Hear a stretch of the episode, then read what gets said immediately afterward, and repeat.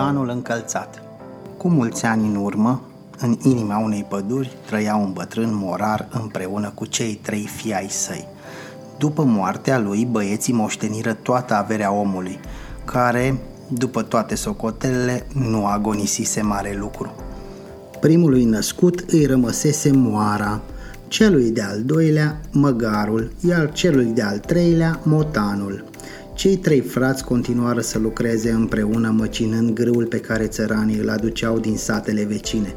Timpul trecu și cei trei frați își dădură seama că din câștigul de la moară nu puteau duce un trai prea bun, așa că doi dintre ei, Mezinul și fratele mijlociu, hotărâră să plece în lume să-și caute norocul.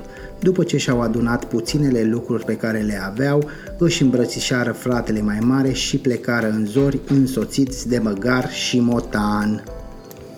După ce merseră o bucată de drum, la sfârșitul celei de-a treia zi, frații ajunseră în apropierea unei mori mari, unde fratele mijlociu se opri cu măgarul său să caute de lucru. Morarul avea nevoie de o slugă, așa că mezinul rămase singur și trist.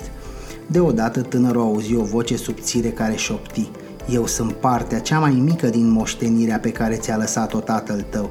Acum ți se pare puțin lucru, dar vei vedea că o să te ajut să te îmbogățești.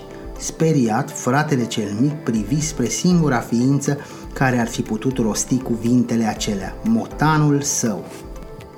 Însă mirarea îi crescu și mai mult atunci când auzi animalul poruncindu-i Dăm pălăria și cismele tale, iar din pătura ta fă-mi o pelerină. Pe lângă asta, ia orez și morcov din proviziile tale, pune-le într-un sac, apoi dă-mi-l. Mezinul îi dădu ascultare și îndeplini în tocmai cererile motanului. Animalul, care acum semăna cu un adevărat mușchetar, plecă și își lăsă stăpânul mut de uimire.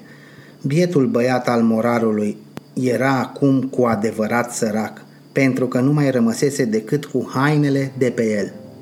Motanul însă avea un plan bine ticluit – se ascunsese în pădure, puse morcovii și orezul la gura sacului și așteptă.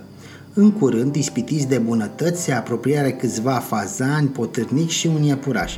Ciugulind și ronțăind din mâncare, animalele intrară în sac, iar motanul sări să-l strângă la gură. Motanul celisteț culese apoi câteva ciuperci mari și porni spre palatul regelui, aflat la câteva leghe depărtare.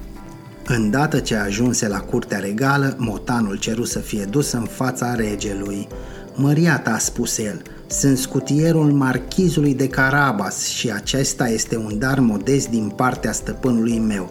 La vederea bunătăților, regele, care era un mare pofticios, simți cum îi lăsă gura apă și porunți celor o sută de bucătari ai săi să pregătească un ospăț cum nu s-a mai pomenit în onoarea marchizului și a slujitorului său.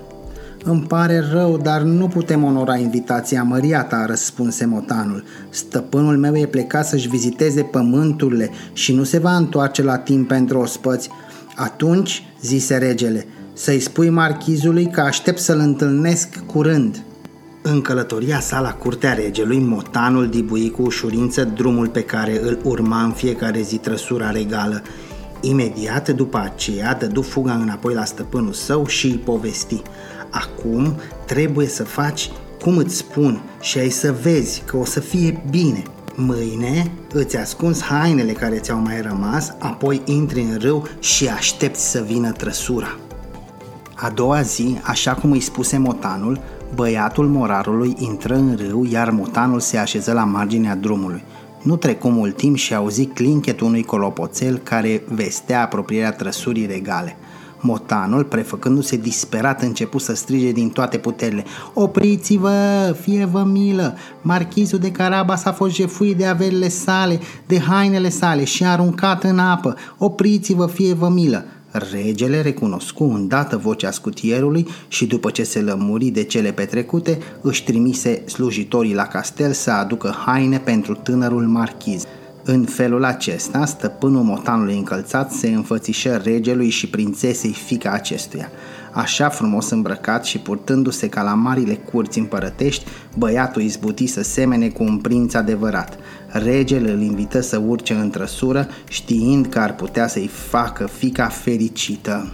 Între timp, Motanul alerga înaintea trăsurii regale și îi sfătuia pe țăranii din satele pe unde treceau să-i spună regelui că toate pământurile și castelele îi aparțineau marchizului de Carabas, urmaș al unei familii vestite și bogate. În schimbul acestui favor, Motanul le făgădui că îi va elibera de amenințarea căpcăunului care le stăpânea pământurile. Auzind această promisiune, țăranii jurară credință veșnică celui care îl va ucide pe căpcăunul cel înspăimântător. Când ajunge și alaiul regal, țăranii strigau în cor așa cum îi învățase motanul. Trăiască marchizul de Carabas, stăpânul nostru și a tuturor acestor pământuri.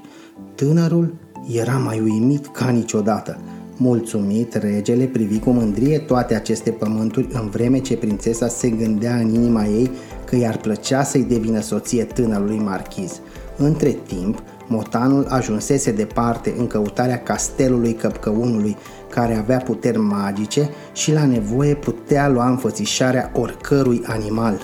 Când reuși să găsească în cele din urmă castelul, motanul merse drept la căpcăun – Având darul de a se face repede îndrăgit, după o plecăciune solemnă, Motanul îi vorbi căpcăunului fără ocolișuri. Am venit de departe ca să văd puterile magice ale domniei tale, în care eu, să mă ierți, nu prea cred. Căpcăunul atins în mândrie, nu se gândi mult și într-o clipă se transformă într-un șoarece. Motanul asta așteptă. Făcu un salt și înfulecă șoarecele dintr-o înghițitură.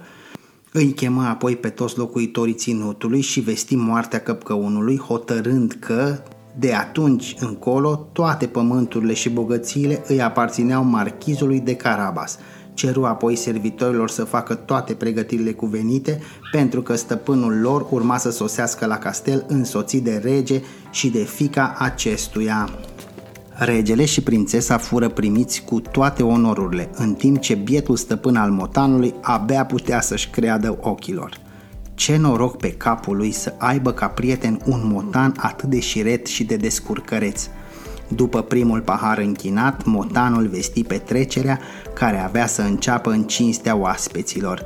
Regele strălucea de bucurie, așa că motanul profită de situație ca să îl însoțească prin bucătăriile palatului unde toți bucătarii erau ocupați cu gătitul mâncărurilor alese. Vizita regelui nu era decât un pretext pentru ca tinerii îndrăgostiți să poată să rămână singuri. Băiatul morarului, având cheile de la sălile comorilor, o însoți pe grațioasa prințesă prin beciurile castelului și alese dintr-un scrin coroana cea mai frumoasă pe care o așeză pe cap. Cuprinsă de emoție, fata rămase fără cuvinte. Îndrăgostit până peste cap, tânărul nu mai pierdu nicio clipă și ceru mâna prințesei de la tatăl ei. Fericit, regele încuvință pe dată, așa că, fără întârziere, vestea anunții se răspândi în tot regatul. La petrecere fură invitați prinți, regi și regine din toate regatele vecine, care trimiseseră daruri minunate pentru a-i felicita pe viitorii miri. În cele din urmă sosi ziua cea mare. Onoarea de a deschide alaiul de nuntă le reveni chiar fraților mirelui, pe care tânărul nu i uitase, deși fuseseră despărțiți atâta timp. În urma lor veneau regele și regina bucuroși din calea afară pentru fericirea fetei lor, urmați de motanul celisteț și perechea lui, o pisică frumoasă cu blană albă care țineau trena rochei de mireasă. În noaptea aceea, motanului ceru stăpânului său în schimbul ajutorului adus un singur favor, să dea veste în tot regatul că vrea să facă nuntă mare cu pisica albă. Nunta ținut 10 zile și 10 nopți, iar mirii primiră o mulțime de daruri din cele mai prețioase, dar cel mai frumos dintre toate fu un mic castel în care motanul încălțat și soața lui trăiră fericiți și îndrăgostiți până la adânci bătrâneți.